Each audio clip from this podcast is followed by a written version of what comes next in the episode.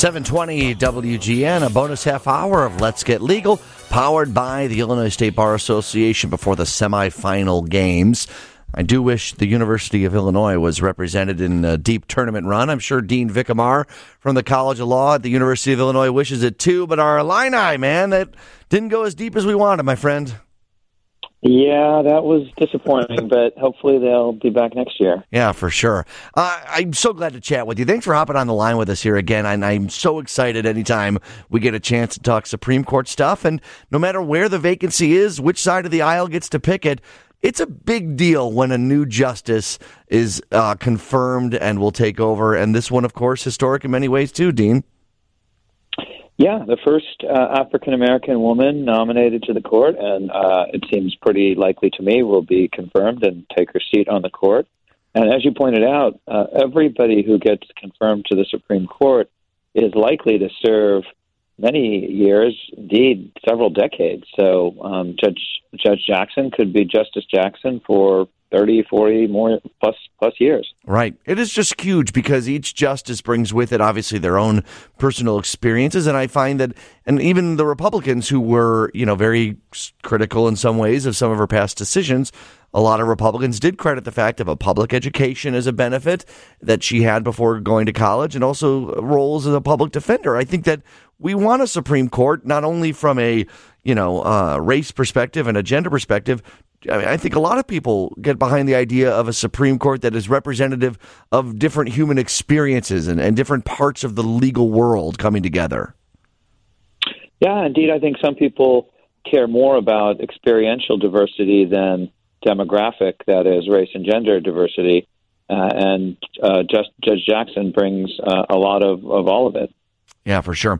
As I look through the vote totals for previous justices, of course, under President Trump, you had three fairly close votes, uh, with Neil Gorsuch getting the most uh, Democratic support. Uh, but you go back to President Obama and uh, both his nominees, Elena Kagan and Sonia Sotomayor, getting 63 and 68 yay votes, respectively. Uh, John Roberts getting 78 votes to be confirmed.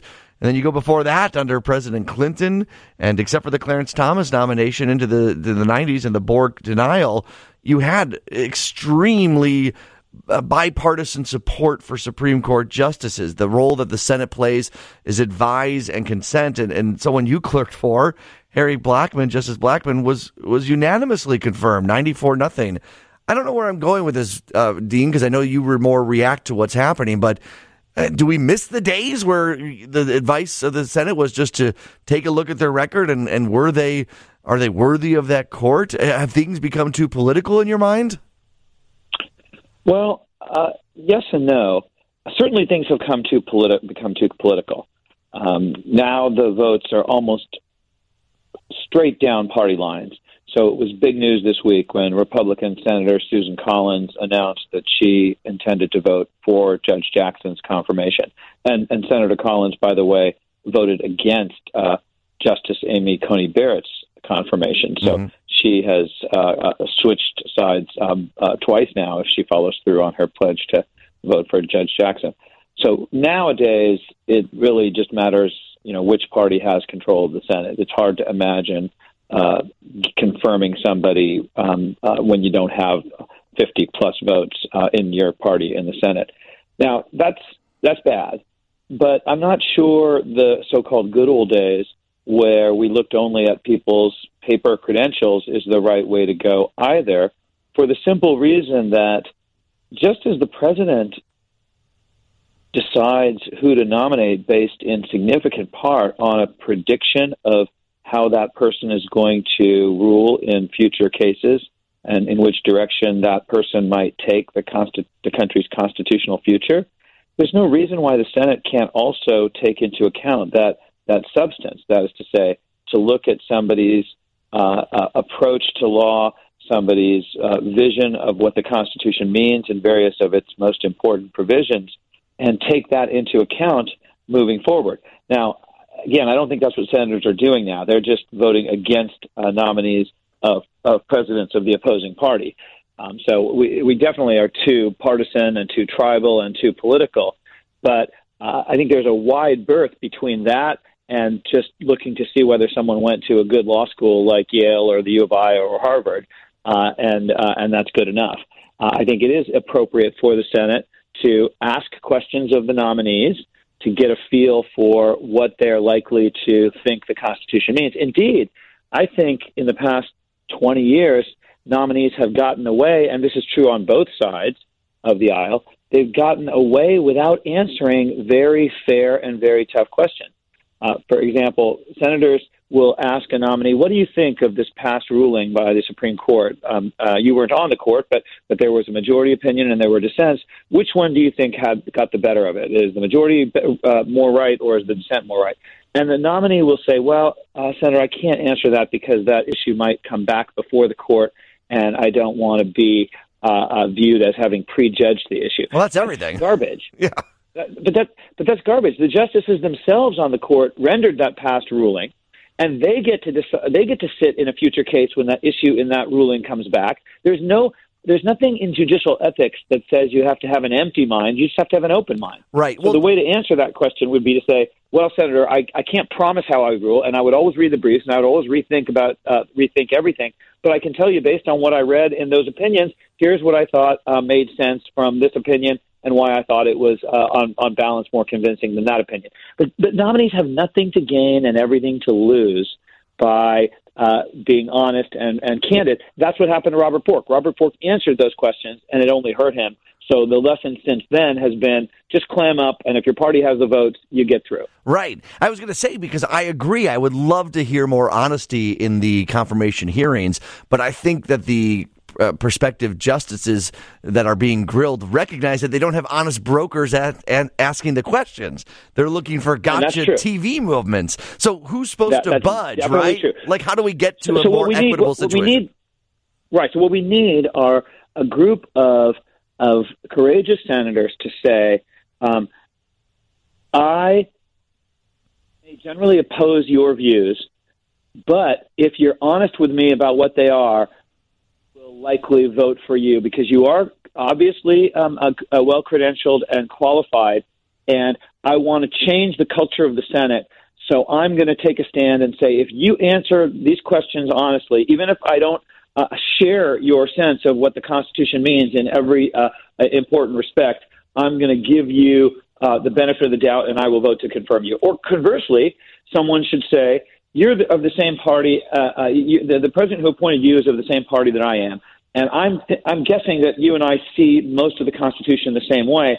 But in spite of that, I'm not going to vote to confirm you unless you answer my questions about these ten cases uh, fully and fairly, because I think the Senate has a proper role to play here. And I'm not just a Democrat; I'm also a senator, and I want to make sure that the Senate going forward has an ability to do its job just as the president can do her job. Interesting. I, I, think I see exactly where you're saying is that we maybe shouldn't resort to the days where Antonin Scalia, amongst any others, uh, get a 98 nothing vote just because but we don't need to be where we are now, where we are playing gotcha questions about specific cases that, by the way, other justices in the past have ruled the exact same way, and they the party had no problem voting for them then. So it's got to be honest dialogue back and forth, an honest look at things. It doesn't have to be unanimous, but we should take a better look at things.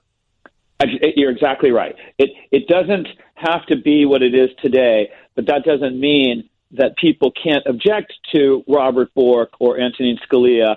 Uh, or on the other side of the aisle, uh, Justice Sotomayor. Right. Uh, she may uh, have, have have appeared just as uh, you know knee jerkedly, uh, reflexively liberal as as Scalia was conservative, and maybe uh, people could legitimately say that's not what I think uh, the Constitution means, and therefore I'm not going to vote for you.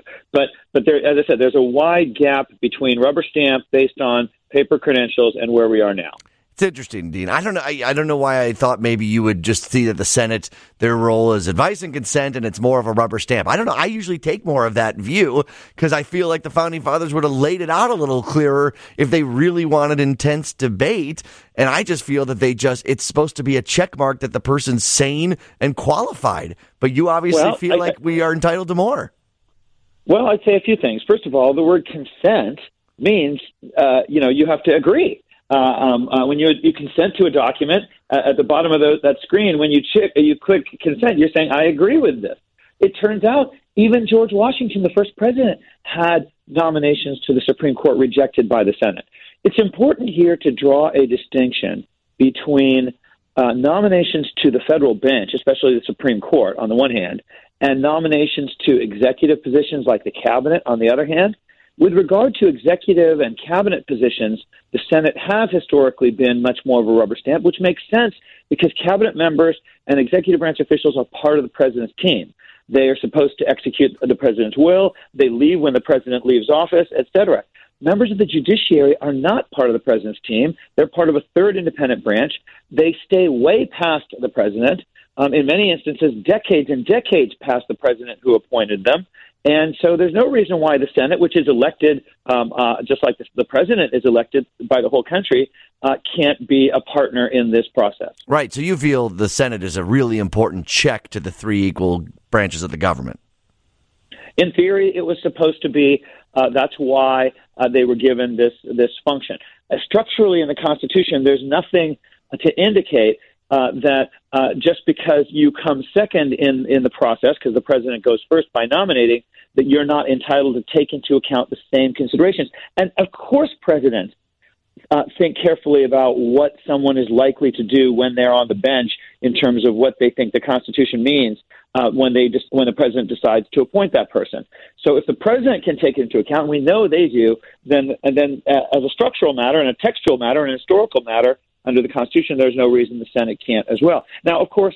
The president has advantages by going first in this game, right? Because once you once you put someone in front of the country um, and in front of the Senate, who has a compelling life story and who has a, a really strong paper resume, that's going to make it a lot harder for a Senate to reject somebody.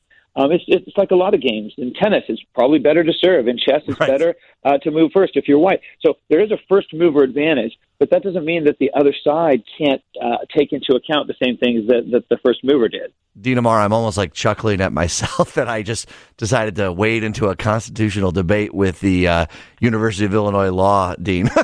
discussion, not debate. Discussion, my friend. I uh, I'm almost like I need to check uh, check myself a little bit.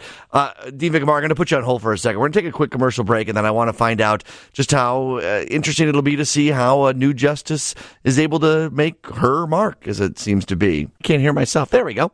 Just a couple more minutes left here on Let's Get Legal, powered by the Illinois State Bar Association. Sorry about that. A couple more minutes here with Dean Vik Amar of the University of Illinois as I continue to try and discuss checks and balances with someone who graduated from Yale Law School. That's always fun to listen to.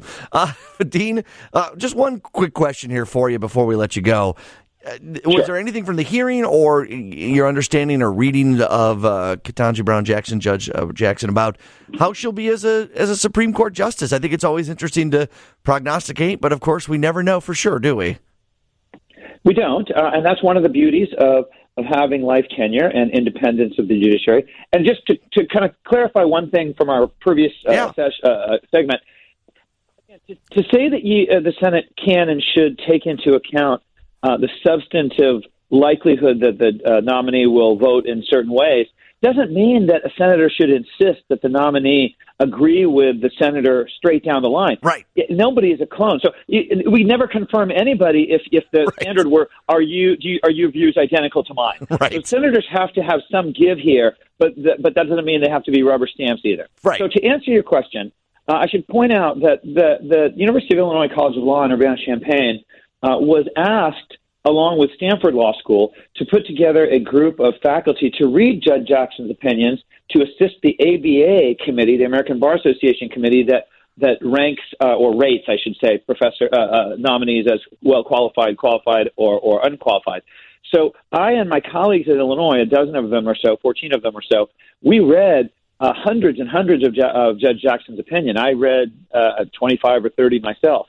So I can tell you she's a very careful uh, lower court judge. Now, a lower court judge is bound by higher court precedent, so I don't know if she agreed with everything that right. she had to write. But but she was a very technically competent and careful and balanced and fair lower court judge, and I expect her to be that when she gets to the court.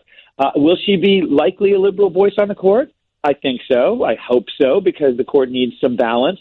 The one thing I'll say, um, uh, and I know you're running out of time, but uh, I hope she is actually more strategic than the person that she's going to replace, uh, Steve Breyer, Interesting. Justice Breyer, who, whom she clerked for, by the way. Right. She she worked for Justice Breyer after after graduating from Harvard Law School. Justice Breyer is a tremendously smart person um, uh, uh, and a careful judge, but he didn't really uh, make a huge mark in many Right. areas of law. Dean, I- I- I don't think he Yeah, went into it that way, and I, hope that she does. I appreciate that. I, I apologize for cutting off. We're right on time, but we'll have to dive in that next time. Dean Vik Amar, thanks for hopping on, okay? My pleasure. Take care. Ah, I always need more time with Dean Amar, and we'll do that another time. Let's get legal uh, power by the Illinois State Bar Association next Saturday at 3 o'clock.